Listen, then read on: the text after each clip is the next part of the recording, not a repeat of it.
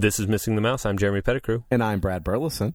And this week we actually have quite a bit of news to go over. The first of which is uh, that Toy Story Midway Mania is getting new track. So they're actually adding. Uh, we don't know very much at this point, but they're adding track to Toy Story Midway Mania to make the attraction longer. So here's the thing: when I first saw this news, I read it as you, because you remember we actually talked about this. Uh, what when Backlot Tour closed? Yeah, Um, doubling it. Right. That the whole creating an entire an entire mirror of the track, Yeah, and that's what I initially thought this was, and I was like, wow. So the you know. And I'm not going to pretend like we somehow came up with that. We were both reading it lots of places. right. Um, but it was like, oh, so that actually did come to pass. But then you pointed out that the news story actually says more. And adding adding to the attraction. Yes, which how does that cut down on wait times? It absolutely does not. It will make them longer. Unless, well, I don't know if it'll make them longer, I guess, because more track equals more Cars, cars. on at any time, I guess. Right. Because they are Omni Mover, you know, type vehicles.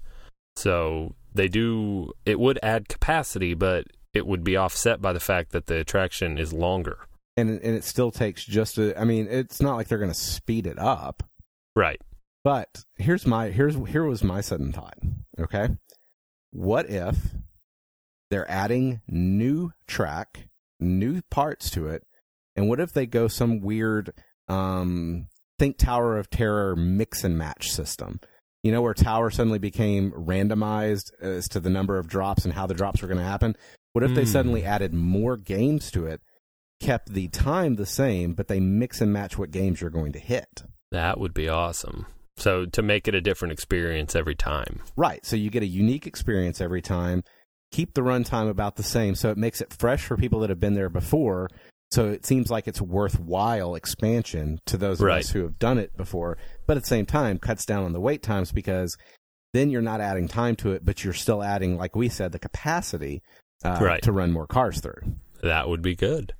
I think that is a a smart thing for them to do. Now, of course, again, we don't know that this is that that is what they will do.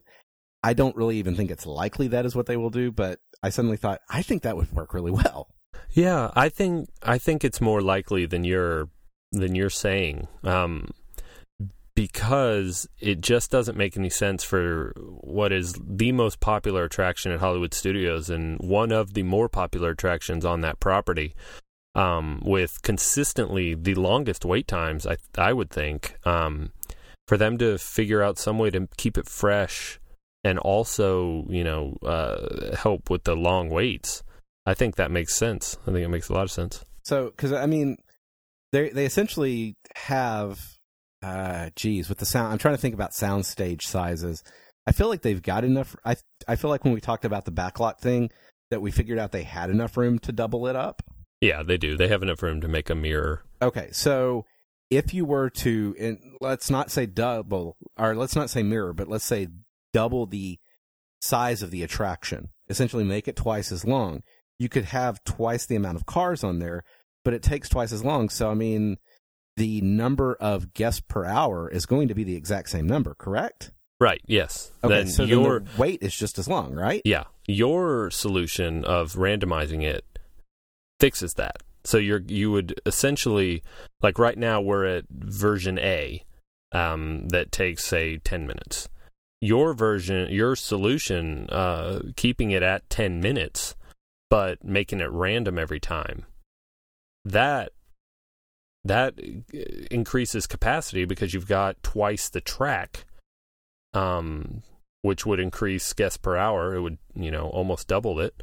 Right. And I think I think that makes a lot of sense from a WDI, you know, crowd management perspective. So WDI, you are welcome to steal that. i- You know, not like they, not like they ha- don't already have an idea that they've had on the books for probably five years now. Right. Um, but if they if they're looking for one, that they're welcome to that. But I do I do like the fact that they are doing something to alleviate the crowd issues there, and I and I like that they're adding tracks, so that makes it less likely that that attraction is going uh, fast pass only. You know, which was another thing Yes. that we had discussed because they they tried they they've been trying some stuff like that, Mhm. and we discussed that this attraction would be probably high on that list because the wait times have stayed so crazy long for so many Mhm. years now. Yeah. Um, but if they're adding more track, I, I feel like that is a lot less likely. So Yep. Um, so the other change that's happening is Epcot or Soren at Epcot is getting a uh, Star Tours sort of refurbishment. Uh, they're changing, they're switching to digital projection, uh, putting new screens in, and adding a, a theater uh, to increase capacity. Because Soren is another thing that has like really long wait times and and it's it's a, an attraction that I consistently love but I consistently think man that wait is really long for, am for I what really it is going to wait to go watch the same film that I've watched so many times? Uh, that looks awful It it does. It does. It does. And that's that's why I was so ecstatic to see. Now, did you did you see them actually say digital projection somewhere? no but I mean if they're if they're switching projection like it says as well as new screens and projections to improve the visual quality I can't imagine they're going to Anything stick but digital. Yes. right that they would they would do anything but that but that's exciting Yes. um, i think if they can cut soren wait times down um, i mean if they could get it to a 30 minute type of type of you know consistent wait instead of a 60 minute consistent wait i think soren becomes a much more popular attraction Okay. So yeah, I'm really excited about the projection system because the film quality right now is horrible. it is it's not bad it's horrible, And the screen and the screen quality is horrible because yeah and, and you know what? The screen quality is not all on Disney. It's on Disney in the in the case that they haven't done anything to fix it before now. But part of it is like crap that guests have thrown at the screen, you idiots. Um, and yes, I will I will call anybody who threw something at the Soren screen an idiot. Um, because that's just destructive and stupid. But you know, there's that, and then there's other stuff where there's been like tears and stuff that's been slightly discolored, and that's on Disney. That's Yep. that's stuff that needs to be fixed, and fixing both of those things together is going to make it so much a better experience. yes Um, but here's the other side of this to me. With both of these attractions, we're both talking about how exciting it will be for the wait times to be lower. Will the wait times actually be lower? See, I don't know if it's a better attract. It's the it's the Toy Story thing. If it's a better attraction or a bigger attraction, it'll be more popular, and then wait times will stay the same. Well, okay, but I'm not assuming that the attraction was exactly the same. If you allowed for more guests per hour, would the wait time actually go down or would you is is 90 minutes kind of the what people are willing to wait to go on Toy Story Midway Mania? Is 60 minutes the that's the time people are willing to wait to go on Soren? And so when people see 60, they go, well, you know, I'm not I'm not going to go get in line because I'm not going to wait longer than that. But then when they see it drop down to 45, they're like, oh, dude, I'm totally going to go ride Soren. And somehow they're moving more guests and it still stays at 60 minutes. So you're saying it's kind of a you spend what you make kind of a thing where you're, you know, they say when your income goes up, your expenses rise with it. And- exactly. Exactly. Are we going to see the same thing? Is it going to simply be more guests will suddenly decide to ride that attraction because the wait times because the wait times aren't longer, they're shorter, but then the shorter makes them longer again, you know? I suppose that's true. I suppose that's a possibility. and I and I do definitely agree though that at least initially, um, the you know with all new production or with all new projection systems and a fresh screen is going to draw more people, as will whatever changes they make to Midway Mania. Right. Well, and Soren is a flagship attraction, uh, not only for Epcot but for Walt Disney World, and it is in dire need of of a refresh. And I think that uh, anything is good, and I'm happy that they're doing it. And if it doesn't mean shorter wait times, it certainly shouldn't mean longer wait times, and that's okay. I agree. I agree with that. So, uh, props to props to Disney for actually doing some of these things. And what I like about these sorts of changes is they don't require attraction downtime because you're adding a theater. Well, Okay, so Soren could could require some downtime, but if you add the new theater and maybe take out one of the existing theaters and update them like that, you could just be looking at limited functionality rather than actually having to shut the entire thing down Right. to refurb it. Right. Yeah. And Midway that's- I- Mania is all new tracks, so You just need downtime to link them up. yeah. So I'm I, I like that because you know then then you don't have to deal with downtime like maybe you do with Pirates of the Caribbean. which is going to be closed um, because of safety. Yes. So, okay. So, safety, absolutely 100%. Great plan, Disney. Um, you know, people can't seem to get it through their heads not to hold their hands over the side of the boats. You tell them not to hold their hands over the side of the boats. And admittedly, most people aren't expecting that because I didn't follow a rule, my fingers will get cut off. Yeah. Right. This, this needs to be done. Now, they changed boats recently, didn't they? They did. And that's what caused this. Yeah. So it's not that it's on Disney that people are dumb, but it's kind of The old boats didn't have this problem. right. because we know that people were holding their hands off the old boats just like they were off the new boats. Sure. And what I think they changed it to where like nobody, no seating in the last row to try to, I because apparently that had something to do with it. And, and if we all hadn't gotten fatter, they wouldn't have needed the new boats in the first place. That's the same, you know, it's the same problem they ran into with It's a Small World. People are all of a sudden the boats are bottoming out all the time, so let's make new boats. And rather than because what with Small World they redid the boats and then didn't they deepen the the track or something? They made they made major changes on it as well. Yeah. Well, and I just I noticed um, at Disney World when we were there, I got way way wetter on Pirates than I ever have. Yeah, that's been a huge complaint about the new boats because it was now it's kind of a wet attraction, whereas before it was a dry attraction. Right. Because I didn't notice a visual change in the boats. Granted, I didn't read anything about it, and it's very dark in the load unload area. And the and the boat is sitting beneath you, or more or less beneath you in the load unload. Sure. And it's, yeah, it's in the water. So any hull shape differences are going to be concealed by water.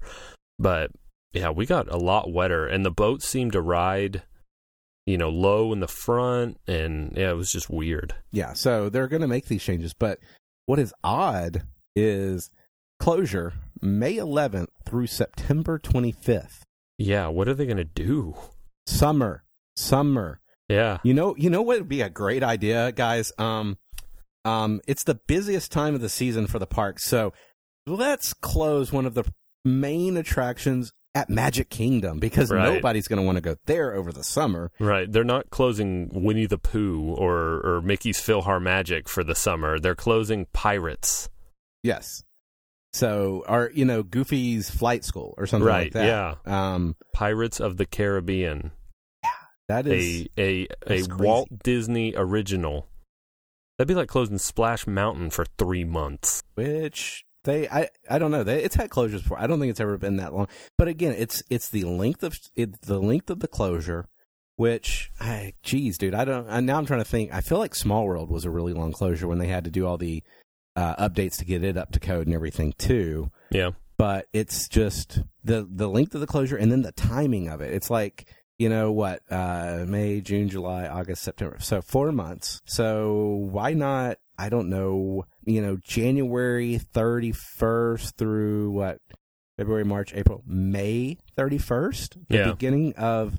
You know, wouldn't it? I mean, doesn't that seem like a much better time to you? Yes. Yeah. It seems like a much smarter time.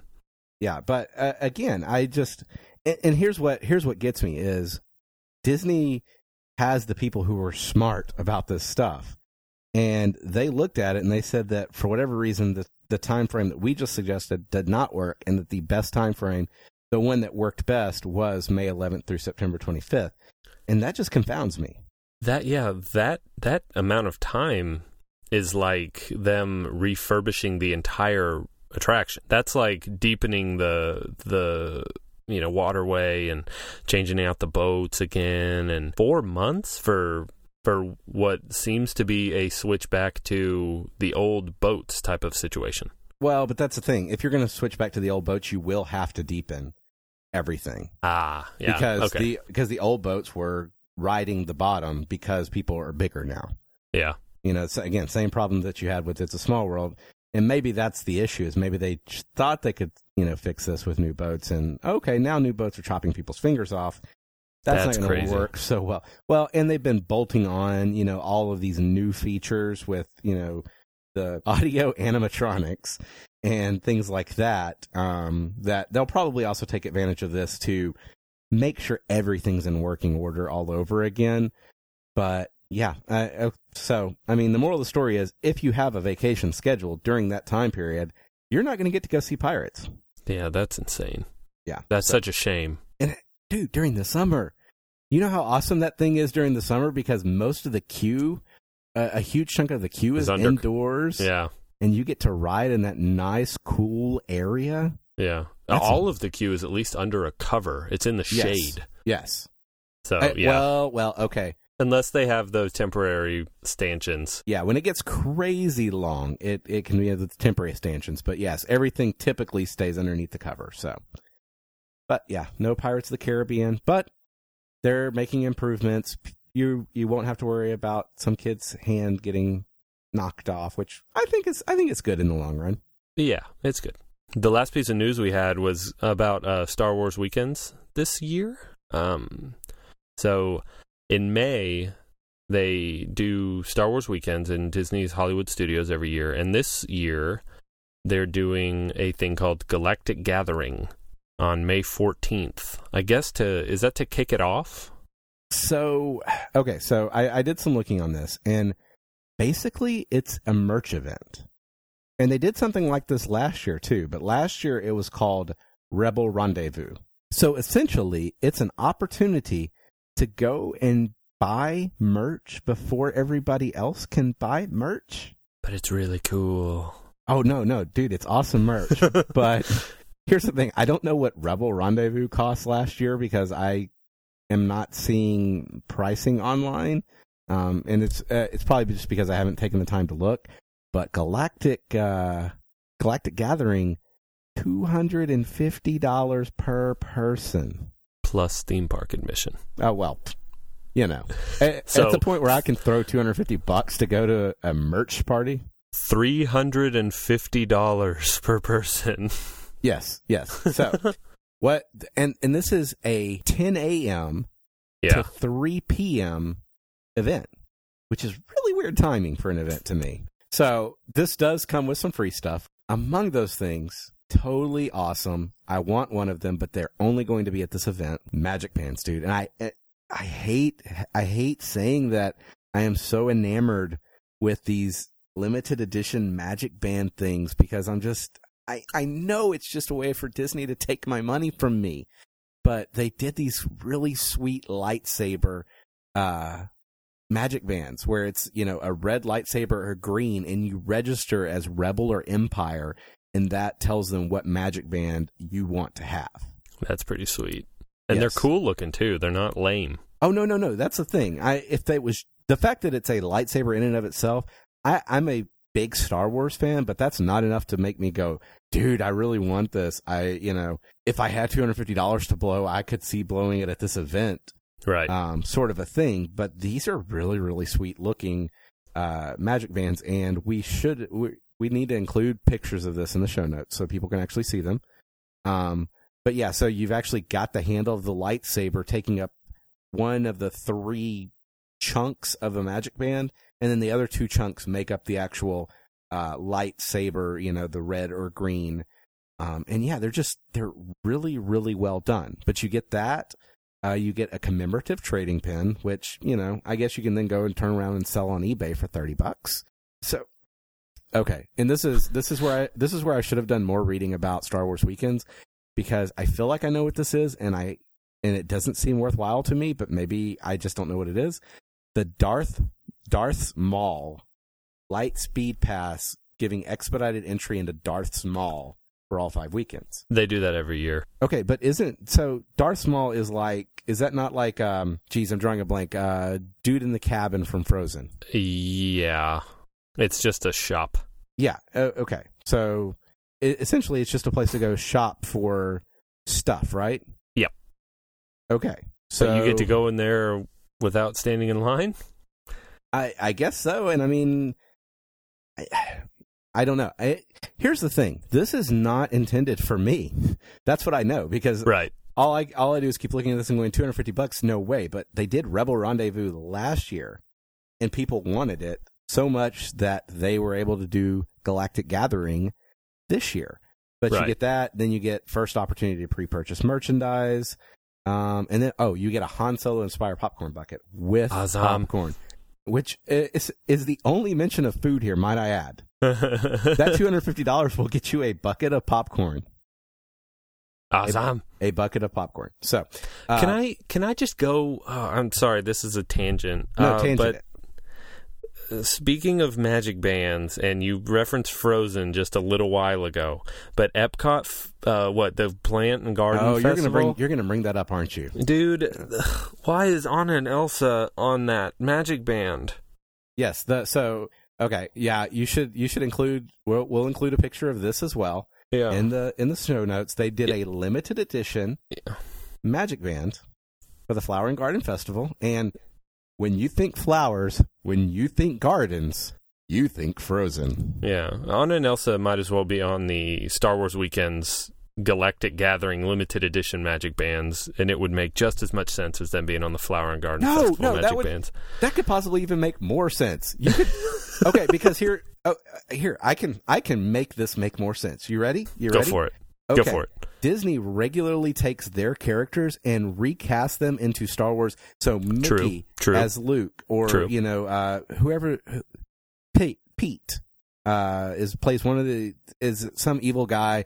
Uh, you know, Stitch. There's a really sweet Stitch doll. The uh, Vinylmation. Yes, yes. Or So- it's not a Vinylmation, no, but no, yeah. but it, yeah, it's a little toy. He's dressed as Grievous. There you go.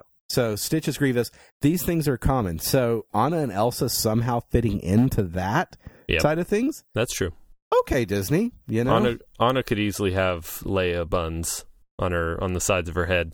Yes, yes, and people would buy it, and you know, I, and I'm okay with that because it's it's a reimagination where Anna and Elsa make no.